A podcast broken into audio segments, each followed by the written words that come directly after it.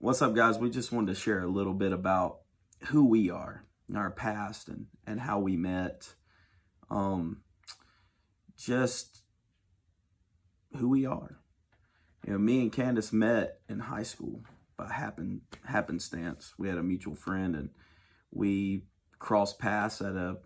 At, I was having to go to night school because I flunked algebra, and Candace, I happened to see her, and she called my eye. She called my eye because she had curly hair, which she does not have anymore. It's not really curly anymore. I No. just took it down out of my bun.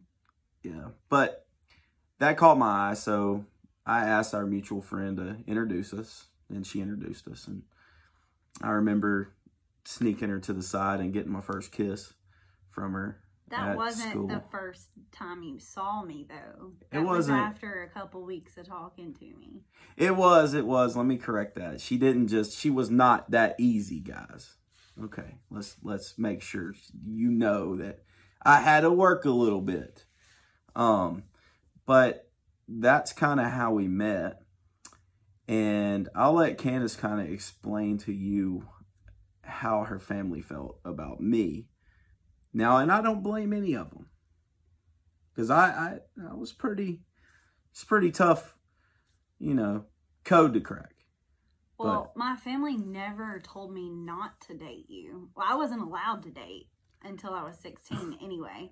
And we met the day before my 15th birthday. Yeah, you were Yeah. 14, and Yeah. I, I had just turned 16.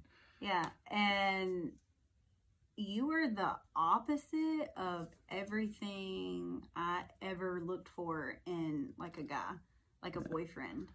Yeah. Um, Can, Candace thought she could fix me, is what it is. No, she, she thought she could No, fix me. here's the thing. So my gift, one of my gifts, um, is the and it's it's a blessing and it's a curse, and it makes me a really good teacher.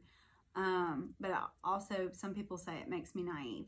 But I a little naive, say. I see You get that from your mom. but I see people for their potential selves. I see people for who they can be, and I see the good in them even when they don't see it in themselves. Yeah, like like God. God sees the good. God sees the value, the worth in us when others don't see it.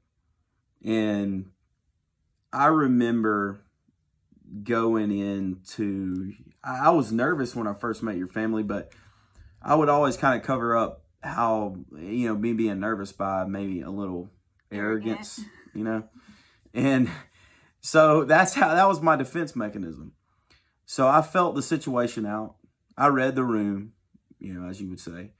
Um, and I realized really fast that they definitely did not approve of me. Now they would never tell her that, but you know, you can read people's body language and I how they think treat that you. was a great tactic from my family's standpoint because they never made you like forbidden fruit. They never, you know what I'm saying? Like, they probably sense that any rebellious nature that is inside of us us all would have really come out if if they had said you're not allowed to see this boy. Well, and me being rebellious, to be honest with you, that pushed me even closer to you. You know, I, I knew. I mean, I, I don't like to be told I can't have something or I can't do something. It motivates me. So by their I actions, they might have not way. ever said it, but by their actions, they did say it. And actions speak louder than words. So I felt that. And, and it's fine. But I saw something different in you too. I, I knew that you were what I would you would make a good mother. You would be a, a great, you know, mother to my kids. You'd make a great wife. I saw those things. about me at 14, almost 15, that made you think I would be a good mother? Were you even thinking of, of- along those lines? I was thinking. I mean, I was thinking that I wanted a woman that you know was dedicated to the Lord, even though I might not have been. I still, I, I that was very attractive to me. I do remember that Tim was the only boyfriend I ever had that we would stay and like we were friends before we, you know, started going together and um, even we, we would break up and get back together, and even when we weren't boyfriend and girlfriend, we were still friends, and we would Mhm. still he he could call me or I could call him, and we could talk about things going on, and we would read the Bible together, and we would. and, and share. and look some people might think that that's a tactic but no honestly i did. I I found that to be the most attractive thing about you. I loved your hair now. Don't get me wrong that curly hair was awesome but the fact that you were committed to your relationship with god and that's a testament to your mother and a lot of people don't know candace was raised by her mother her father he's a great man but he wasn't around so candace's mother had to raise you know, three kids, two girls and a boy by herself. So her mother always made sure that they were they were in the church when the doors were open. And I think in this in the world we live in now, you know, that's that's faded away. You know, a lot of people think there's way more important things than making sure your kids are in church. But I promise you this, you know, with all the negative things that did happen in our relationship and and how both of us could were at, at times, the fact that both of our parents made sure that we were in church and instilled that into us at a young age really set the foundation for our relationship. right. I mean, because we knew what loyalty was, we knew what commitment was, we knew what relationship was.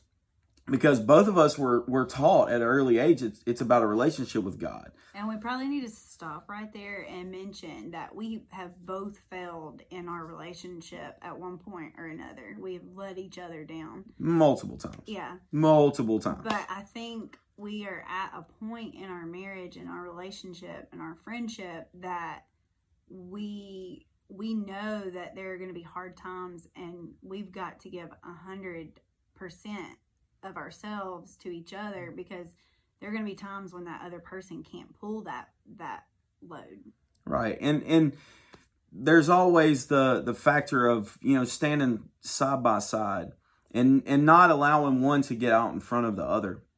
You know, the only person that should be out in front of us is is Jesus. right And if we allow Jesus to lead us, then when we get into those moments where there's a little separation between us, he'll step in and he'll fill that gap and and, and his word and who he is is going to bring us back together. and that's a good point too because there was a point in our marriage where you were not seeking God No. and I was seeking myself. right and I was seeking God for a long time for years For 10 years. 10 years. it was hard and um Now you know we- why I married her.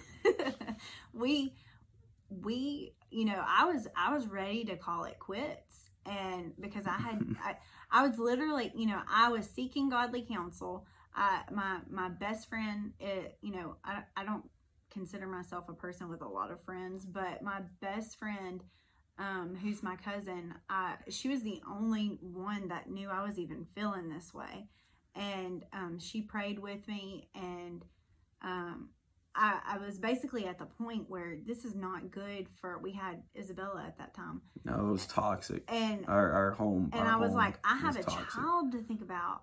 You know, she doesn't need to to grow up thinking that's how um, she should be treated or what a marriage, a healthy marriage and relationship looks like. So, um, I mean, he didn't realize it how serious No. it was that I was, But God did. about out the door. Yeah. But God did. And I'm not trying to interrupt you, Mm-mm. but I remember um, going to a revival service. I remember being on the roof of the church that we attend, um, trimming bushes and, and just talking with guys and, and talking about worldly things. And um, just something came over me just that Saturday before the Sunday of the revival started. And so I ended up going into revival that Sunday. And when I walked in the door, the Holy Ghost just started ministering to me.